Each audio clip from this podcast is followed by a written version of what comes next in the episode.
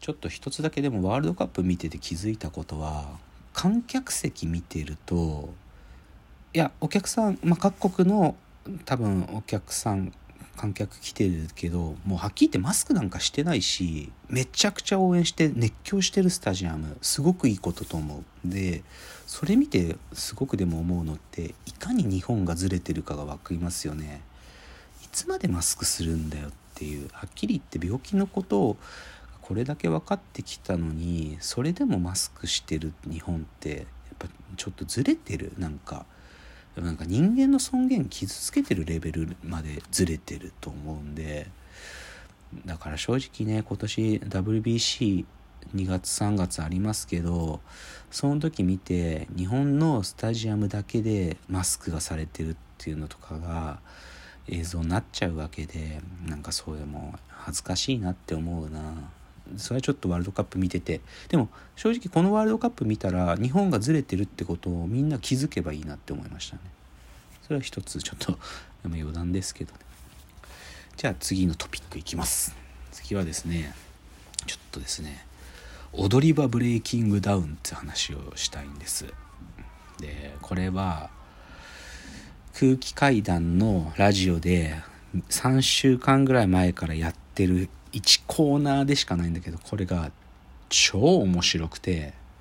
最高なんでちょっとこの話をしたいんです。ではっきり言ってこれはちょっと理解するために順序が必要でブレイキングダウンを知らなきゃダメなんですよ。本家のブレイキングダウンっていうのがまあ皆さんご存知な方も多いはずなのであんまり僕が言うのもないんですけどブレイキングダウンっていうのが今めちゃくちゃ流行ってるんですよ。これは何かっていうと朝倉未来さんが格闘家の朝倉未来選手が彼の YouTube で始めた天才的発明の企画ですごく最初分かりやすくコンセプトっぽいこと言えば昔テレビでやってたガチンコってファイトクラブっていうヤンキーたちがトラブルを起こしながら強くなっていくっていうあのあのなんか壮大なるコントとあとは不良同士が喧嘩自慢集めてマジで格闘技のイベントやってたアウトサイダーってイベントとマジの格闘技イベントだったプライドを全部足したみたいなものなんですよ。これ2021から始まってるんですけどつまり格闘家だけじゃなくって本当にただのストリートで喧嘩しかしてなかったみたいないや不良？も集めて1分1ラウンドだけで誰が強いか決めるっていうイベントなんですよ。でアマだからつまりはアマチュアが1分だったらプロ勝てるかもってことを期待させるような競技を作ったわけですよね。1分しかやらないんですよ。本当1分で終わるんですよ。で、だけどこのブレイキングダウンの発明はもう一個踏み込んだところにあって、じゃあそのマッチメイクってのをオーディションによって行われてるんですよね。ブレイキングダウンっていうのは。朝倉未来選手が、まあ、そのオーガナイザーとしての数名とオーディションにやってくるいわゆる喧嘩自慢のヤンキーとかもしくは格闘技経験があって自信があるやつが出てきたりするんですけどそそれとプラスもう一つ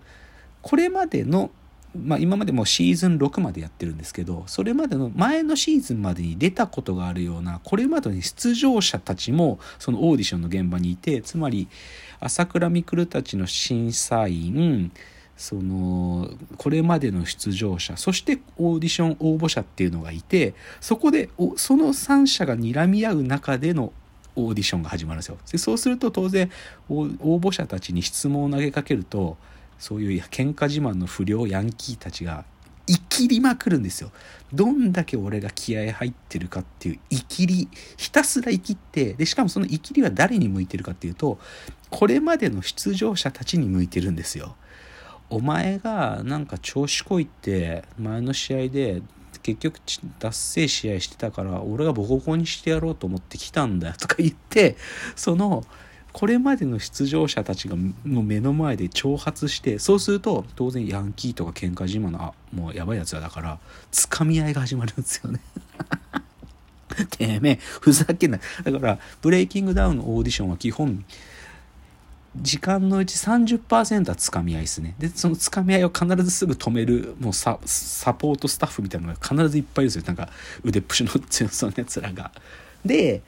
ででで基本的にその挑発の試合でこれ面白そうだというと朝倉選手がじゃあ対戦決定でとか決めてくれるんだけどちょっと力を見たい時とかは横にスパーリングスペースも用意されててちょっと力見たいからスパーリングできますかとか言ってその応募者とそれこそこうその今まで出てた出場者とかもしくは応募者同士でのスパーリングとかをやらせてみるんですよ。そうするとさっきまでのお前マジ口だけだったんだなみたいなこともバレちゃうんですよ。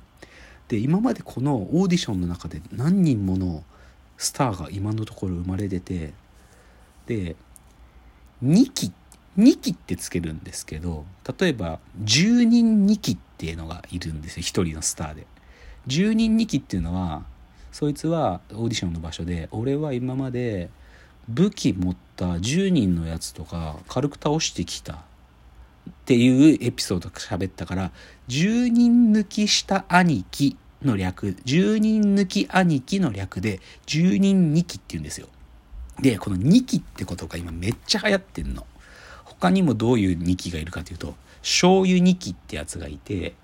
なんか気合どんだけ入ってるか見せるためになんか醤油の本当にあの何リットルか入ってるあのでっかいのを頭の上からかぶり出してでマジでもうポコポコとかなりながら醤油頭からかぶるってパフォーマンスするの。醤油2期って言うんですよ。でもこれやってる時笑われてるんだけど後にたけし軍団の方がツイッター軍団さんが醤油はマジやばい。醤油ってのは一番やばいんだっていうことをツイッターで証言していて醤油はもう目に入ったらマジで失明の可能性があるくらいやばいから醤油日記の気合の入り方やばいっていうリアクションしててっていうのが醤油日記とかこういうもう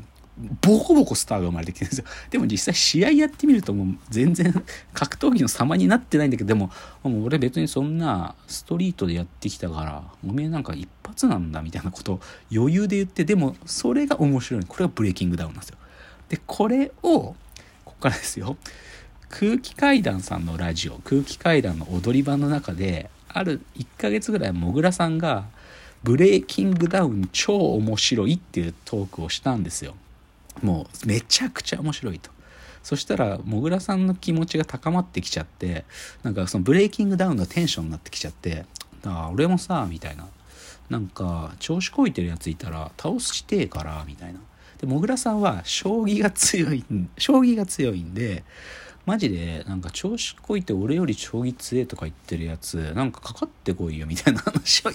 もぐらさんがラジオでしたんですよ。ここから始まった企画が踊り場ブレイキングダウン。つまり将棋で調子こいてるモグラを倒しに来るやつ応募してこいやっていう企画なんですよ。これがブレ本家ブレイキングダウンをパロディした踊り場ブレイキングダウンつって3週間今やってるんですけどこれ超面白くってで基本的にもぐらさんは将棋なんですよ。で最初かたまりさんブレイキングダウンのこと知らなかったんだけどなんかそのコーナーにするためにかたまりに喧嘩挑んでくるやつはかたまりさんサッカー岡山選抜にもなってるくらい上手なんでリフティングで俺倒せるやつ来いよみたいな。だからモグラ将棋塊リフティングで喧嘩挑んでくるやつを募集したらはがきが送られてきてそのいかになんかお前が調子こいてて俺の方が気合入ってるかみたいなのを リスナーが送ってきてかつ電話番号が書いてあったから電話かけてこいよみたいなのでリスナーと電話で企画あつなぐっていう企画なんですよ。これ超面白くて。でどもう全部喋っちゃいたいですけどね。初回とかにだからもぐらてめえこの野郎おめえがやってる将棋なんて所詮ルール決まってるダセえ将棋だろみたいな。俺なんか2歩2歩ありのストリートでやっててる。だからおおめえのその音質みてえな将棋と俺のそもそもなんか相手になんねえんだみたいな電話してきて2歩あり2歩ありの将棋やってるとか言ってたからですよだけどこれ面白いのがでも実際所詮これ送ってきてるやつらってラジオラジオ聞いてるこう別にねそんな明るい人とかもしくはヤンキーですらないわけだから実際電話してみてブレイキングダウンのテンションで生きって喋ってくれるんだけどめちゃくちゃ頑張ってるんですよそのリスナーの電話が。それが本当可愛くて。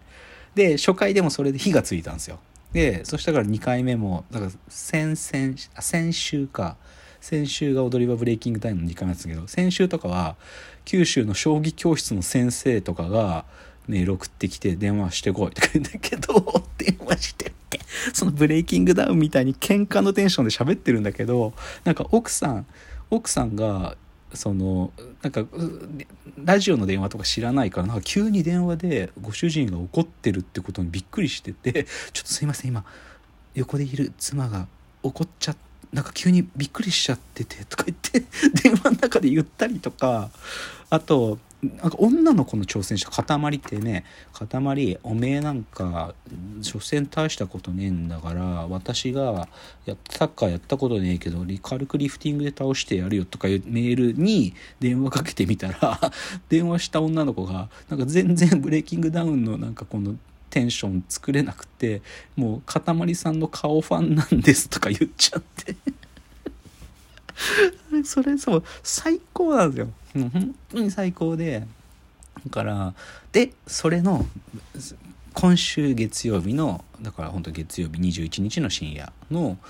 空気階段の踊り場でついにですねもう本当に踊り場ブレイキングダウンのもうたくさんの応募者たちと電話つなぎまくるっていうのが今週でそれがとにかく面白かったのでちょっとその話を次のチャプターまで持ち越しますね。